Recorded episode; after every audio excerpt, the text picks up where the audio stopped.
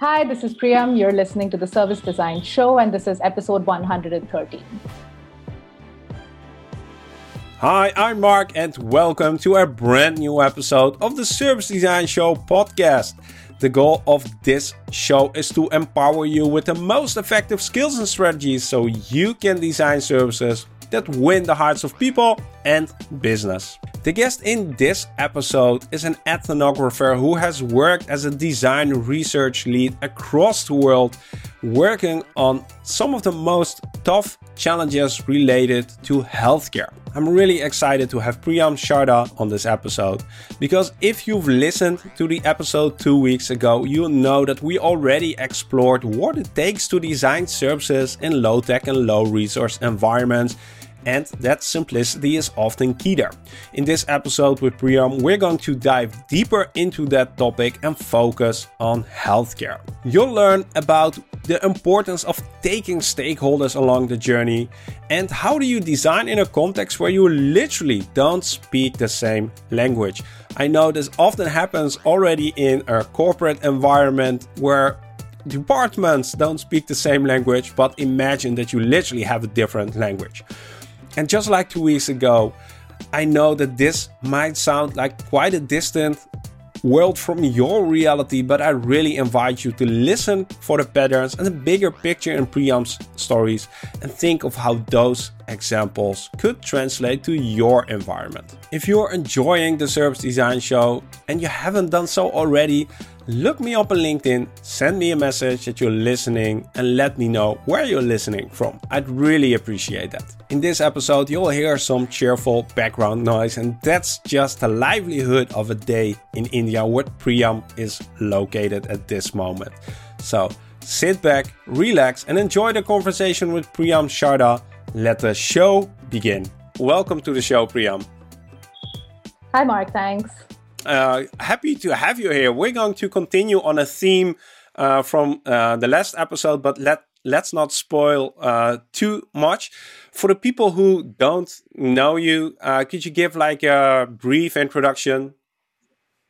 Okay, sure. I'll try. Um, well, I'm Priyam. I am Indian, but I live in Helsinki at the moment. Um, why Helsinki is a longer answer, and maybe we can get into that a little bit later. But uh, I am a trained uh, ethnographer by sort of history and uh, experience, but I currently work as design research lead with uh, Scope Impact, which is a design social design company in the space of social impact. Okay, yeah, and that's mm-hmm. that's that's the topic uh, we'll dive into uh, in a bit.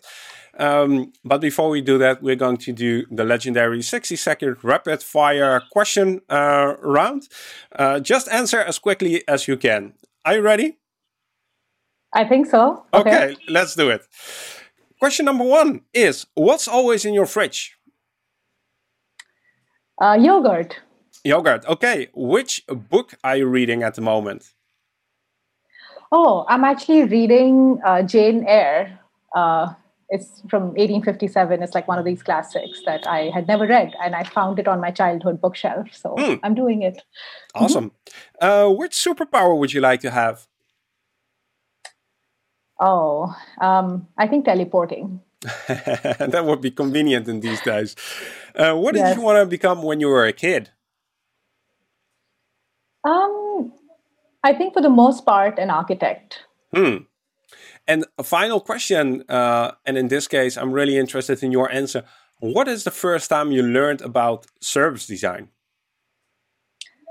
Um, I think it was about a couple of years ago at my first, well, technically design uh, sort of environment, job in a design environment. Um, and I guess intuitively I knew of it, but it was, I think, the first time I saw it. I saw like an article written about it and I saw people speak about it. And that sort of piqued my interest. Hmm.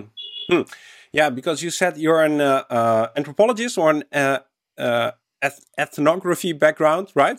Uh, yeah, and that's yeah, not that's some. Right. Yeah, and that's not something uh, that's a very useful skill and background to have in a service design context, but it's not per se. not every ethnographer. I, am going to stumble up on that word a lot uh, in this episode. It's not a, a, a, common thing to to get into service design. So um, yeah, Yeah, no, absolutely. Uh, it was sort of uh, certainly not in, like obvious to most people at first but i think the more you talk about it the more they see applications for it. And i think service design uses a lot of principles from anthropology and ethnography. Absolutely. So, yeah yeah. It's it's uh, it's one of those things where i think uh, where these two fields overlap is where really interesting things happen. So, for the topic of our conversation today, like I already mentioned, we're going to continue and build upon uh, the previous episode with Gonzalo and Firik, uh, where we um, started talking about designing sustainable solutions in low resource, low tech uh, environments. And um, uh, with you, I want to dive deeper into a specific topic around that, and that's health, right? Because that's a topic that's dear mm -hmm. to your heart. Can you tell a little bit about that? Sure. Um, I guess I did sort of uh, allude to it a bit when I spoke about what I do currently, but um, I work in the space of health. Um, and what we do at Scope is we try and emerge with creative solutions uh, to really complex challenges uh, in the space of global health and development. So, just to name a few sort of health challenges that I've personally worked on are, let's say, antenatal care, in which also means uh, like care for pregnant women. Um, uh, I've personally worked on adolescent sexual health, uh, and in general, I think uh, my focus has been a lot on sexual uh, re- and reproductive health and well-being. Um, and I think uh, it's just to sort of add to that. Um, currently, with the pandemic, uh, we've had to pivot what the impact of that has been on just even sexual reproductive health in specific, but also health in general. You know, I think people's ideas are changing. So, what is uh, the question uh, these days is uh, uh, quite obvious, but I would say, what is at stake? Like, why is this a topic that's dear to your heart, and why do you uh, are why are you so passionate about, this? Um, a few reasons. I mean, obviously, starting out, uh, I think I, most people we're all driven by something that helps make an improvement you know in in our lives or in the lives of others. And in this case i think i found a sweet spot where uh, it teaches me a lot. And i uh, see that in small ways we're at least trying to make things uh, a little bit different or improve things even by little uh, in the areas around us uh, the other thing, obviously, is that you know, with the pandemic, and I hate to bring the pandemic into this conversation, but uh, we have to. Yeah. we do. We can't ignore it. Uh, I think more and more are starting to think a lot more about global health and health systems, and what does it mean for one country to have well functioning health systems and what does it mean for another to not and how do we address that? How do we solve for it?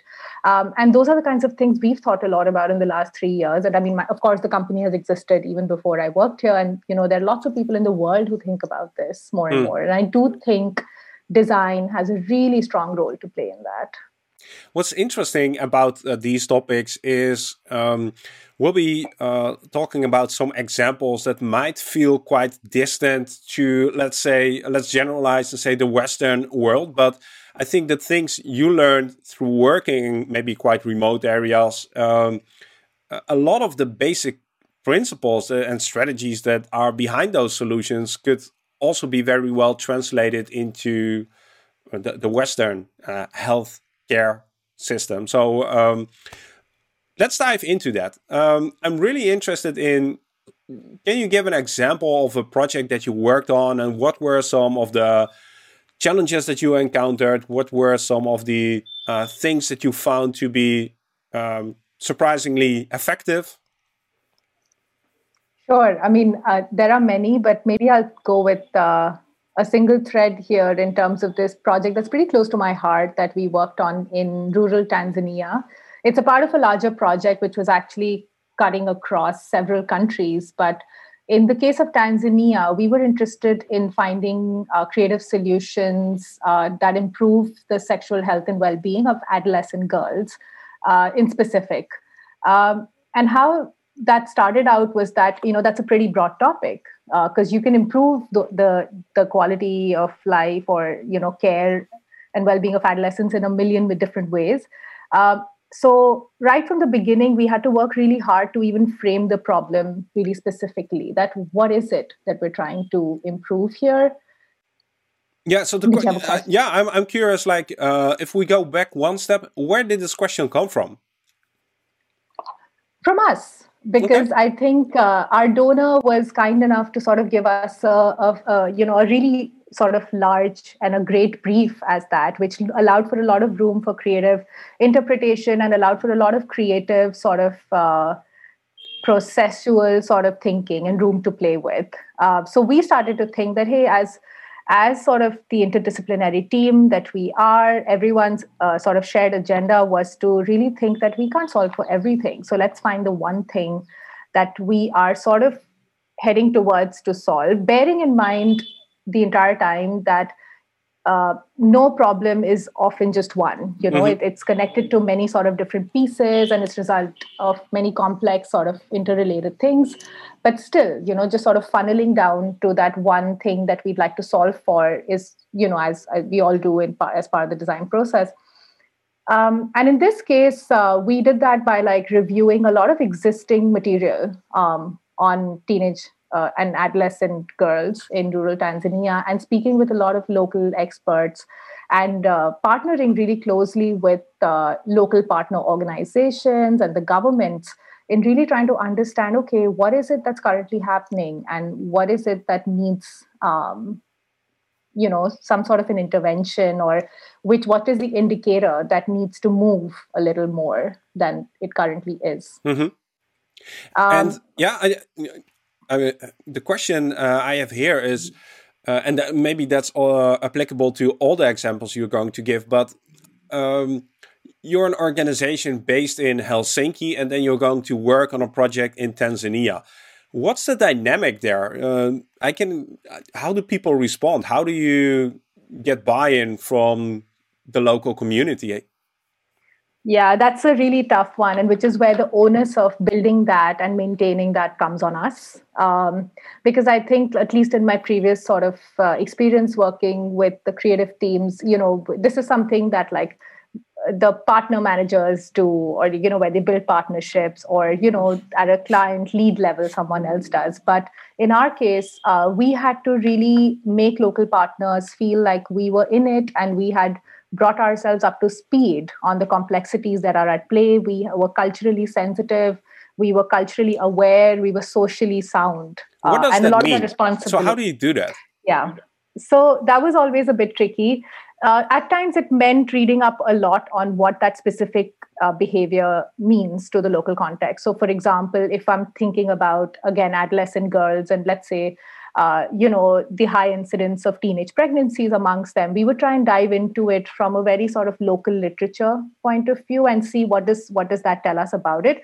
But it also means really finding the right partners that that also educate you as you go along and keeping your assumptions to a very, very, very minimum, where we assume nothing, our tools assume nothing, our hypotheses assume nothing and then uh, we take that to local experts and local partners and expect the same sort of objectivity from them so i think to maintain that and to sort of keep that as a design principle almost in the way we work with local uh, organizations and local communities has been really important to our work because I think the ethical boundaries can blur pretty quickly. And quite often you have to remind yourself of like who are we and why are we here and how much do we know right?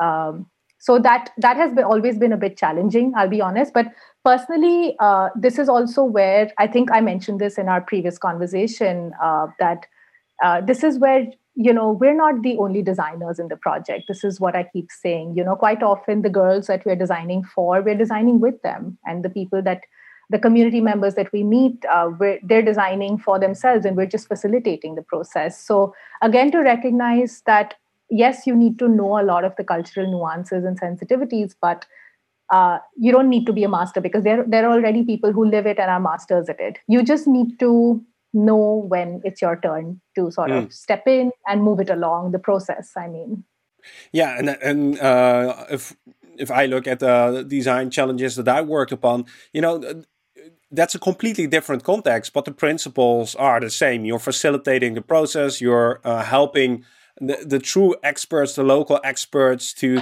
uh, define the challenges, uh, come up with the solutions. Uh, so, what were some of the things in this project that really stood out for you in terms of things that didn't work, things that did work?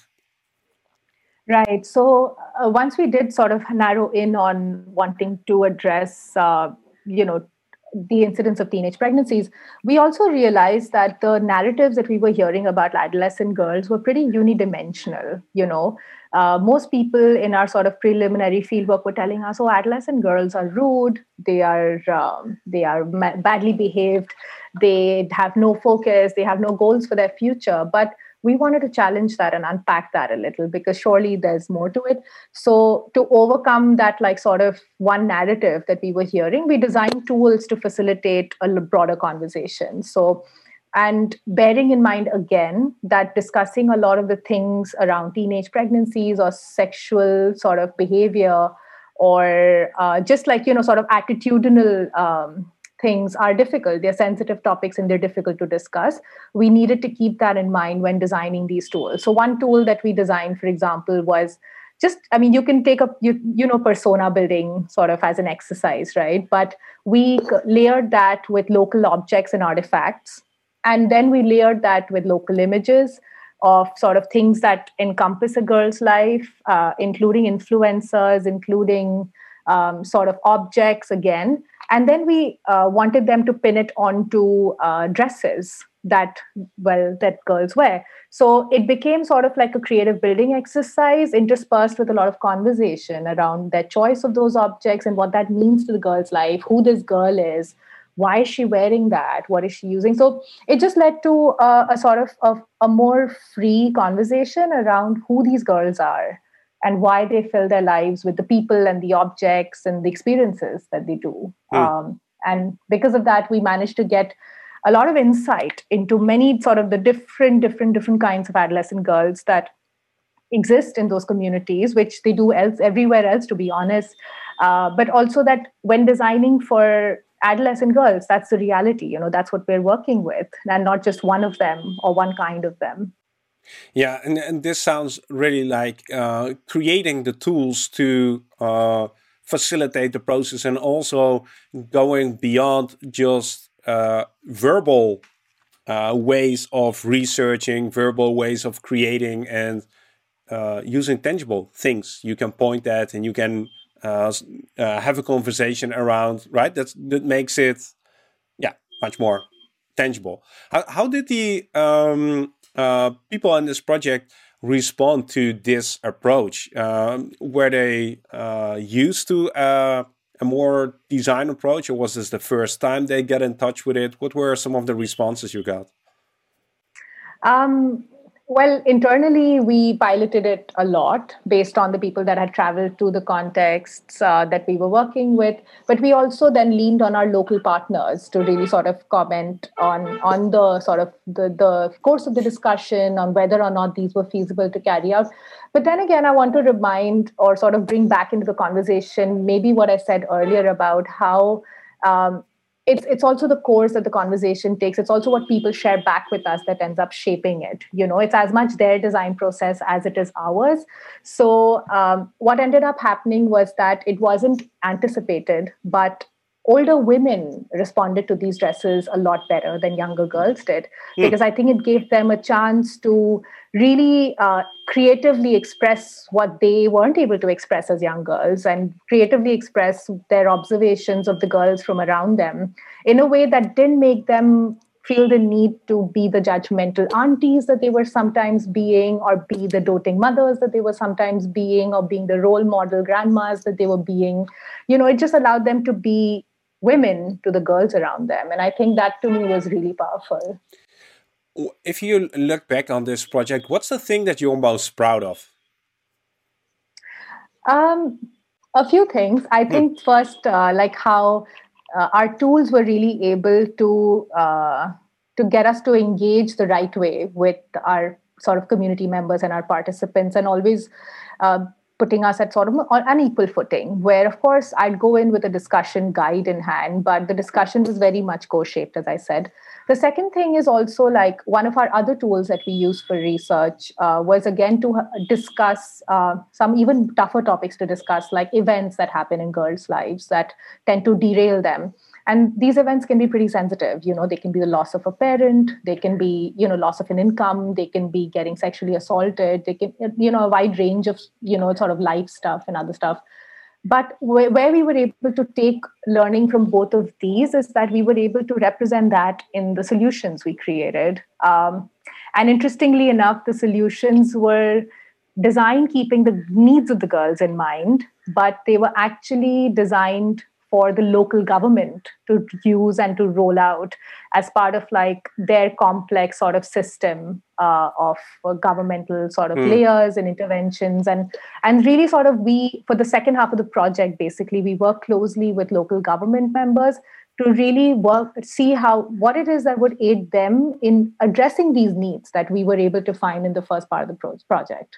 Yeah right because that's eventually uh, how we started this conversation. It's a as a maybe a low tech, low resource environment, uh, sensitive topics, and then how do you design solutions in a way that actually get embraced by the people who you're designing for? And uh, what you're saying here is working with the people in government, for instance, who need to provide the environment, who need to create the context, the environment that enables these solutions. Mm-hmm. And yeah, how was absolutely. that? How was how how was it work? Because working with uh, the local communities and let's say the end users and the the, the context of the end user, that's one thing. But um, uh, having uh, a stakeholder like a, uh, uh, a, government entity, getting them to understand this way of working and uh, the solution that you're putting forward is a completely different thing, right? How how did that work? Absolutely. I couldn't agree more. Uh, what I would say is that they actually enjoyed it. I think it's very rare that they come into contact with uh, with real sort of like findings which are not in the form of uh, you know sort of let's say quantitative data yeah. or in the form of reports. So what they were getting from us were were narratives. What they were getting from us were um, you know sort of like softer needs. And but then again what we prepped also in order to get their attention was we mapped what it is that they're currently doing and how could the things that we're finding fit into that. So it needed a bit of sort of like uh, laying it out um, for them. And i will say it there was a lot of relationship building that went into it you know. There were times when at the end of a long field trip to tanzania we would go to meet members of the government to give them an update, you know, as tiring because they were often in a different part of the country. Because I think when you're working with extremely busy organ, uh, sort of establishments like the government and extremely complex and bureaucratic ones, you have to pay respect to that sort of need of communication and, and sort of uh, expressing your involvement a certain way. And, and we worked hard at that. And is that maybe uh, a key part of the design process that uh, a lot of people overlook like it like the relational the relationship building maybe doesn't feel like part of the design process but if your goal is to create impact it actually is it absolutely, I, I couldn't agree with you more. I'm laughing because we had so many uh, discussions amongst like the designers on this project, including me, where we said, but why do I need to go to meet uh, this head of government? You know, surely someone else can do that. I'd much rather continue to be on field, co-designing, testing. Um, but, you know, when we heard it directly from the horse's mouth, so to speak, it changed things for us. When we understood the the bureaucratic sort of expectations or resource limitations eh, we think we absorbed that information differently because we were working closest with the designs. Yeah yeah. And that's the uh, that's a theme that has been coming up on the show quite often where uh, having empathy for uh, in this case, it's not per se the client, but uh, let's say if the government is the one who is going to implement this, uh, they could be the client. Having empathy for them as well, seeing them as people and with their needs, with their uh, with their pain points, with their uh, things that keep them awake. really enables us to that that's the that's the thing we often overlook when we design solutions. We are so focused on the end user, while the people who need to enable these solutions, um, they also need to fit into this context. Yeah, and that, that's what I hear you saying, at least.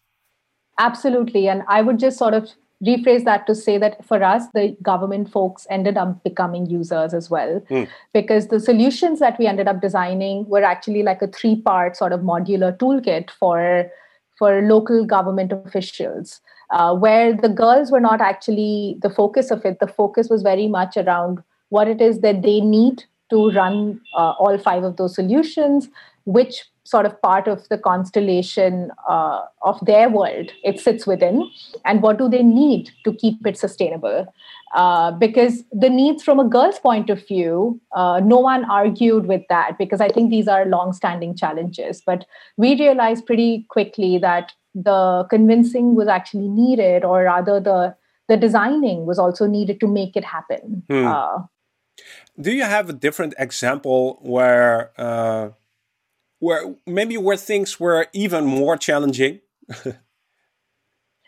um, maybe i don't know if challenging is the right word but uh, i did work on a project uh, where we basically designed uh, like a group uh, pregnancy counseling experience. It's called group antenatal care sessions.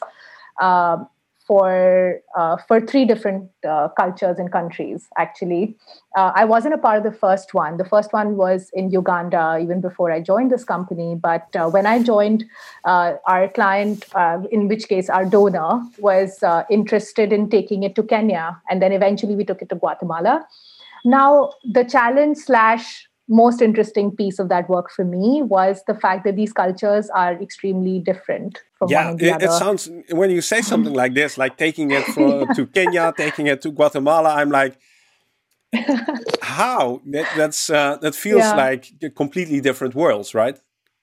Yeah and they are. They absolutely are. But here's when you know uh, here's where the processes i spoke of earlier you know bringing yourself up to speed to a certain extent matter. But then again uh, i think we adopted a more agile approach in this project where we went in with uh, what we had created in the other countries even just to sort of prototype and co-design further with people there directly. Um, uh, pretty early on. Like we spent some time doing design research and understanding some basic uh, sort of differences and made those quick adjustments to our, our, service journey. We made those quick adjustments to our tools. Like for instance, uh, in Kenya, we used a calendar with uh, you know how uh, pregnancy apps use uh, fruits to tell a woman uh, or like the parents about like how the baby is growing we used uh, sort of metaphors like that to refer to how the fetus is growing in Kenya. But in Guatemala, even while doing our desk research, we realized that that's probably not going to work. Uh, we should probably just stick with more realistic sort of uh, illustrations of how a fetus grows. And that worked out perfectly well. But to me, as like a third person who belongs to neither of those cultures, I was just like, how do we make that decision? But again, we don't the people in yeah. those communities do. Yeah, yeah, and and the key is to uh, involve them from uh, early on. Maybe that's. Uh, I'm curious. sometimes the challenge in um, the design process is when you're too similar to the end user, you uh, eventually end up imposing your own ideas about what the uh, needs, desires are. Like I think that's that's one of the challenges we're making personas or user profiles. It, if I do that in the Netherlands, I, I already have so many assumptions and biases. When the end user is so different from yourself, then um, like the humbleness comes maybe more naturally, and that's a that's a question um, yes, I work a lot in India as well, and I always have. Uh, so, but maybe I'll, I'll answer that a little differently using actually two things that anthropology taught me. Uh, one is, um, uh, you know, sort of this idea of leaning on a balance between an emic and an etic perspective. So, one is like emic is when it comes from within, uh, the culture that you're designing for, or well, in anthropology or other social sciences you're studying. Uh, and etic is when you look at it from the outside in. Uh, and I think that it's really important uh, in the work we do, whether it's in your own culture, community, or your country, uh, or in the work that I currently do, to have a balance between the both. Because if, even if you're incapable of doing the emic part of it, get someone else to sort of bring you up to speed. Uh, but I think for a cross cultural or comparative point of view, looking at it from the outside is extremely important too. And, and uh, there are ways to sort of like build that that sort of that objectivity that is the other thing that the social sciences teach you a lot about which is um, about how how are you like uh, objective to the thing that you're studying without letting your subjectivity affect uh, how you're viewing it mm. maybe a little bit more uh, background into social science would be a good thing uh, for a lot of service designers, including myself. Uh, but getting back to Guatemala, what happened there? Right. So, as I said, like, you know, some people would view that as a challenge. For me, that was the most interesting part of the project where uh, we saw a few things that worked out really well. In Kenya, for example, we observed in the early sort of simulations of these uh, group sessions that we did that uh, it was really natural for the nurses and the mothers to hold hands and start to pray before they started the session so uh, we were working with indigenous Mayan communities in uh, Guatemalan highlands, and we weren't entirely sure if praying together or singing together is even a part of their culture. But we tried to ask a few people about it, but pretty much on like less than half into the first day of field work, everyone was just like, you want us to sing? And we were like we don't want you to do anything. So you know we can skip that completely. Um, and more than anything, for me personally speaking, the language was a huge barrier because I don't speak any Spanish and uh, I certainly don't speak the two sort of local languages um, that were being sort of spoken there, which uh, Quiche and uh, Ma, I think. Uh, and our local partners, that's when they sort of stepped in. And this is when, you know, I think you were asking me earlier on what uh, uptake of HCD uh, or like you know sort of ease with the processes and why that matters and how people responded. I think one thing we want to make sure right from the get go is that our local partners are on board with the things we are suggesting. Yeah, yeah, and that's so key because um, we are not the experts in in usually in the matter that we're talking about. In this case, you had done uh, the project in two different areas so that you might become a, a, subject expert at some point.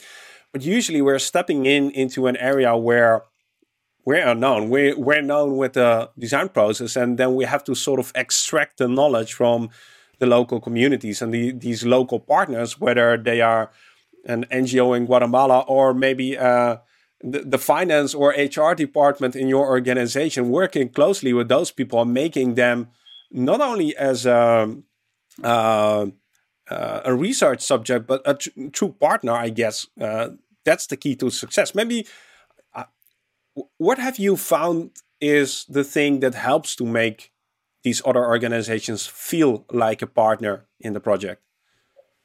Yeah, I was just thinking that as you were speaking. Um, I think what's really helped is to have them be a part of the transformation process. So, for example, if you know someone from the local partner organization said something particularly interesting, one way of doing it is that sort of like holding on to it, going back to our drawing boards and creating something with that.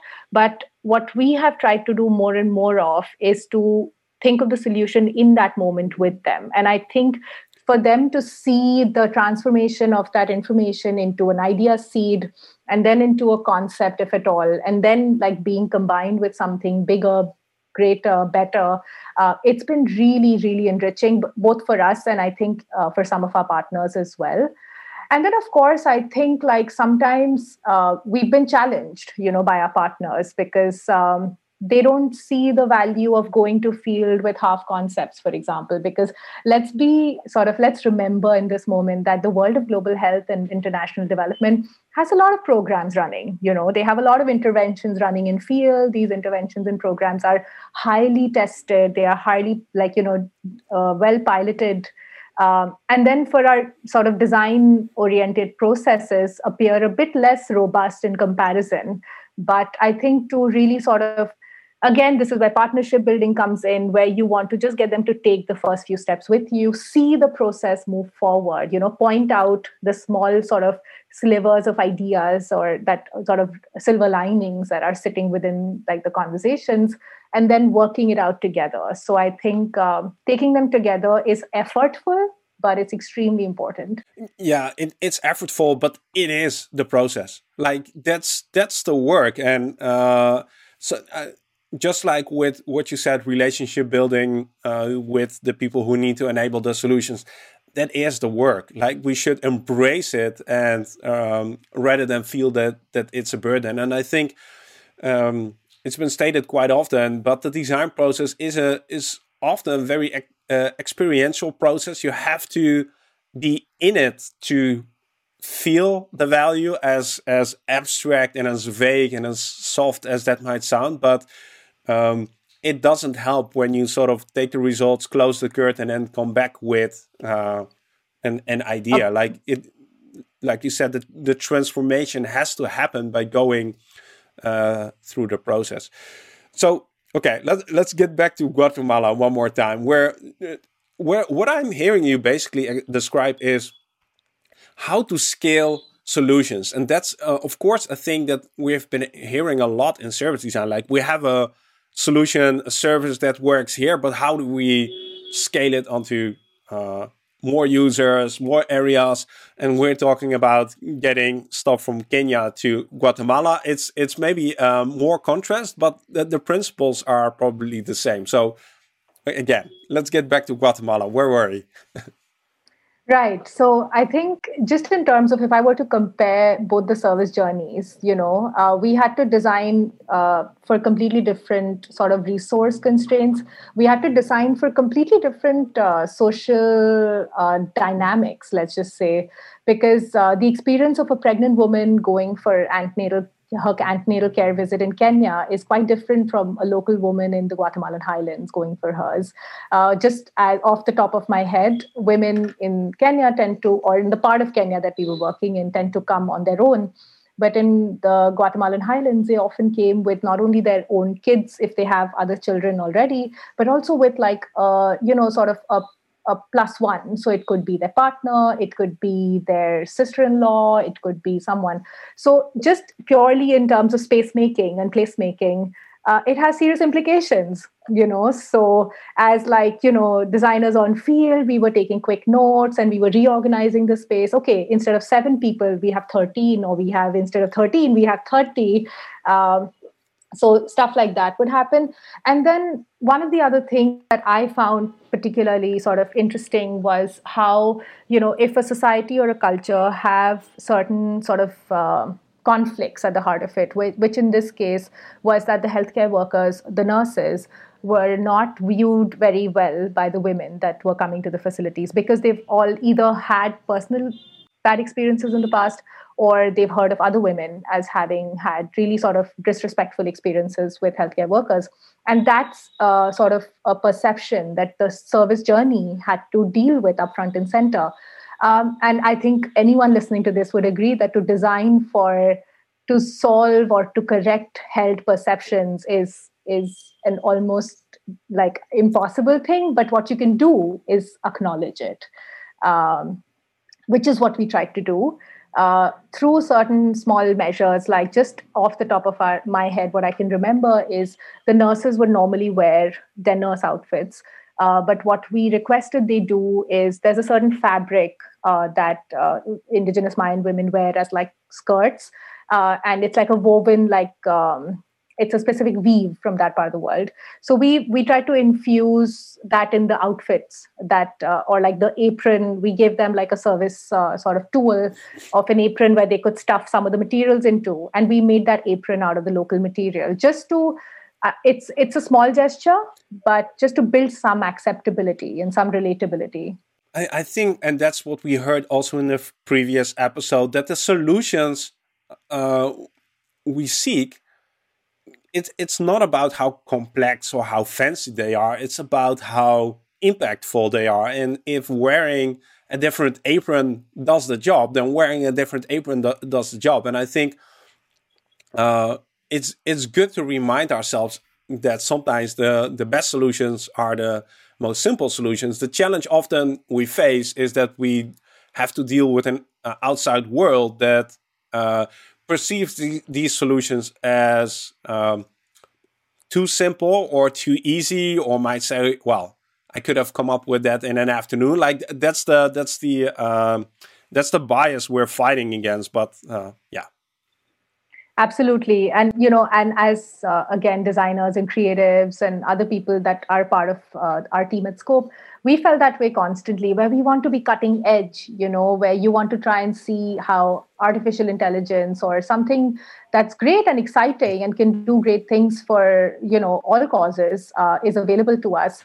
But it doesn't it's it's not needed. Yeah, uh, and, and, the problem yeah. at hand can be solved by something that the community has come back to us with, which is a yeah. lot more intuitive, yeah. which is a lot more acceptable. Yeah. So yeah, we should go with that. Yeah, that, that's a general thing that we're not going to solve quite uh, quickly, but it's the value of simplicity that's not valued. Uh, What's that, and yeah? sorry, ahead. and just no, to add, and, and, that's not to say that like you know a lot of uh, now certainly especially with 2020 and you know the sort of the leapfrogging that technology and uptake of that has seen in, in sort of all regions of the world uh, we might have a different sort of solutioning canvas next year when if and when we decide to engage with communities again because if phones are more available sure. if you yeah. know internet has picked up uh, a lot more than it currently is then I might be speaking a different tune, or you know. So, well, but, in, in all cases, it's coming up with solutions that fit the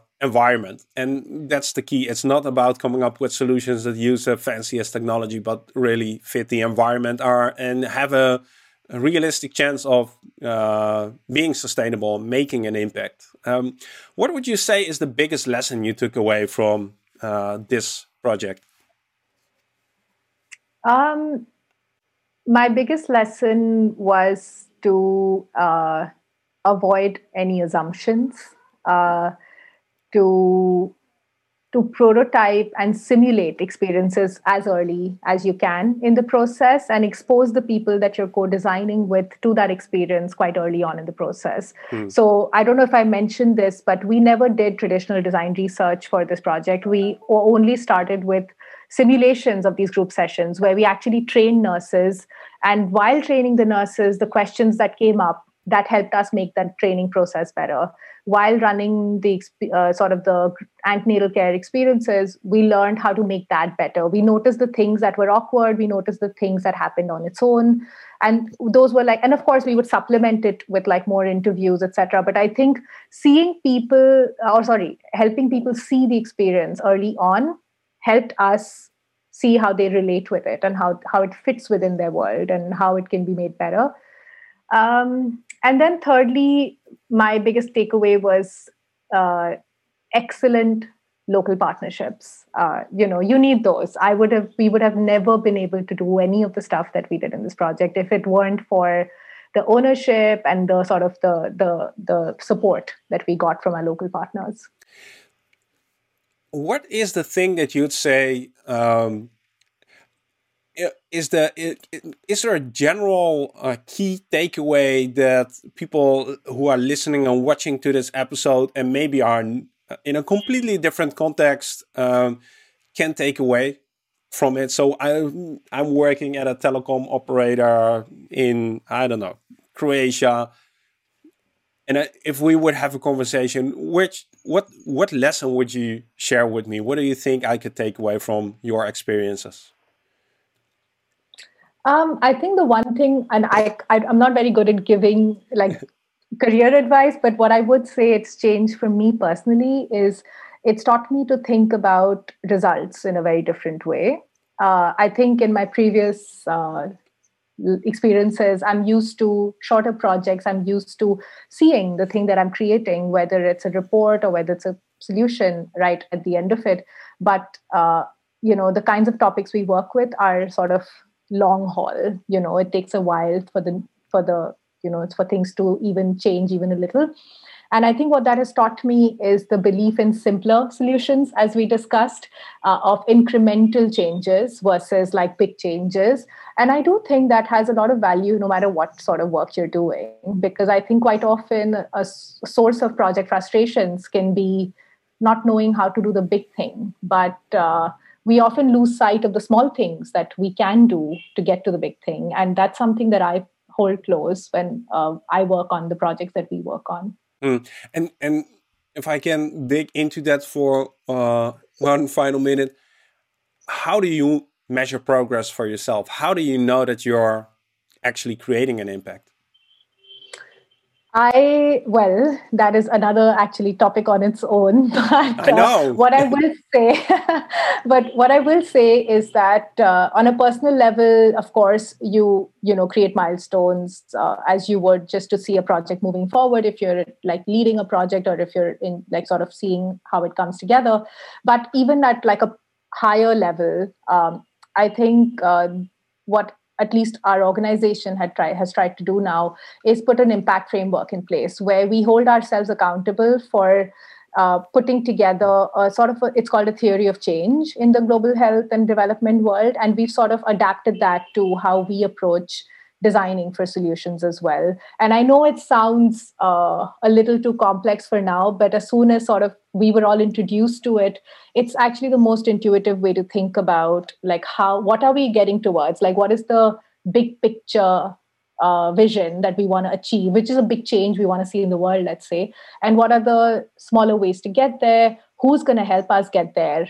Um, and what do what are some of the assumptions that are at play here? So just these are some of the things and i think what that does for us at a project level or you know task level is that everything becomes attached to a certain thing that helps us create that big change so it it makes you want to work on it harder and it makes you want to make sure it gets done so you can move on mm. and and that's maybe a challenge in a lot of uh, uh, commercial and corporate contexts that you have no clue why you're actually doing it. You're you're doing it because I don't know. Three months ago, the CEO put it on the agenda. But yeah. Anywho, yeah. Uh, yeah. If people want to continue this conversation with you, what's the best way to get in touch? Um, I'm very LinkedIn friendly. I am extremely reachable on email. Um, and I can share that uh, with you, Mark. And I mean, oh, you have yeah. my details already. Yeah, so yeah. The LinkedIn uh, profile will be in the show notes of this episode. Yeah. Uh, thank you for for sharing your uh, experience, your stories. Uh, I'm always um, amazed in how much parallels there are in the design process across across the globe, no matter which challenge we're trying to solve. And I think uh, it's really good to hear uh, to hear that. So uh, thank you again for sharing that.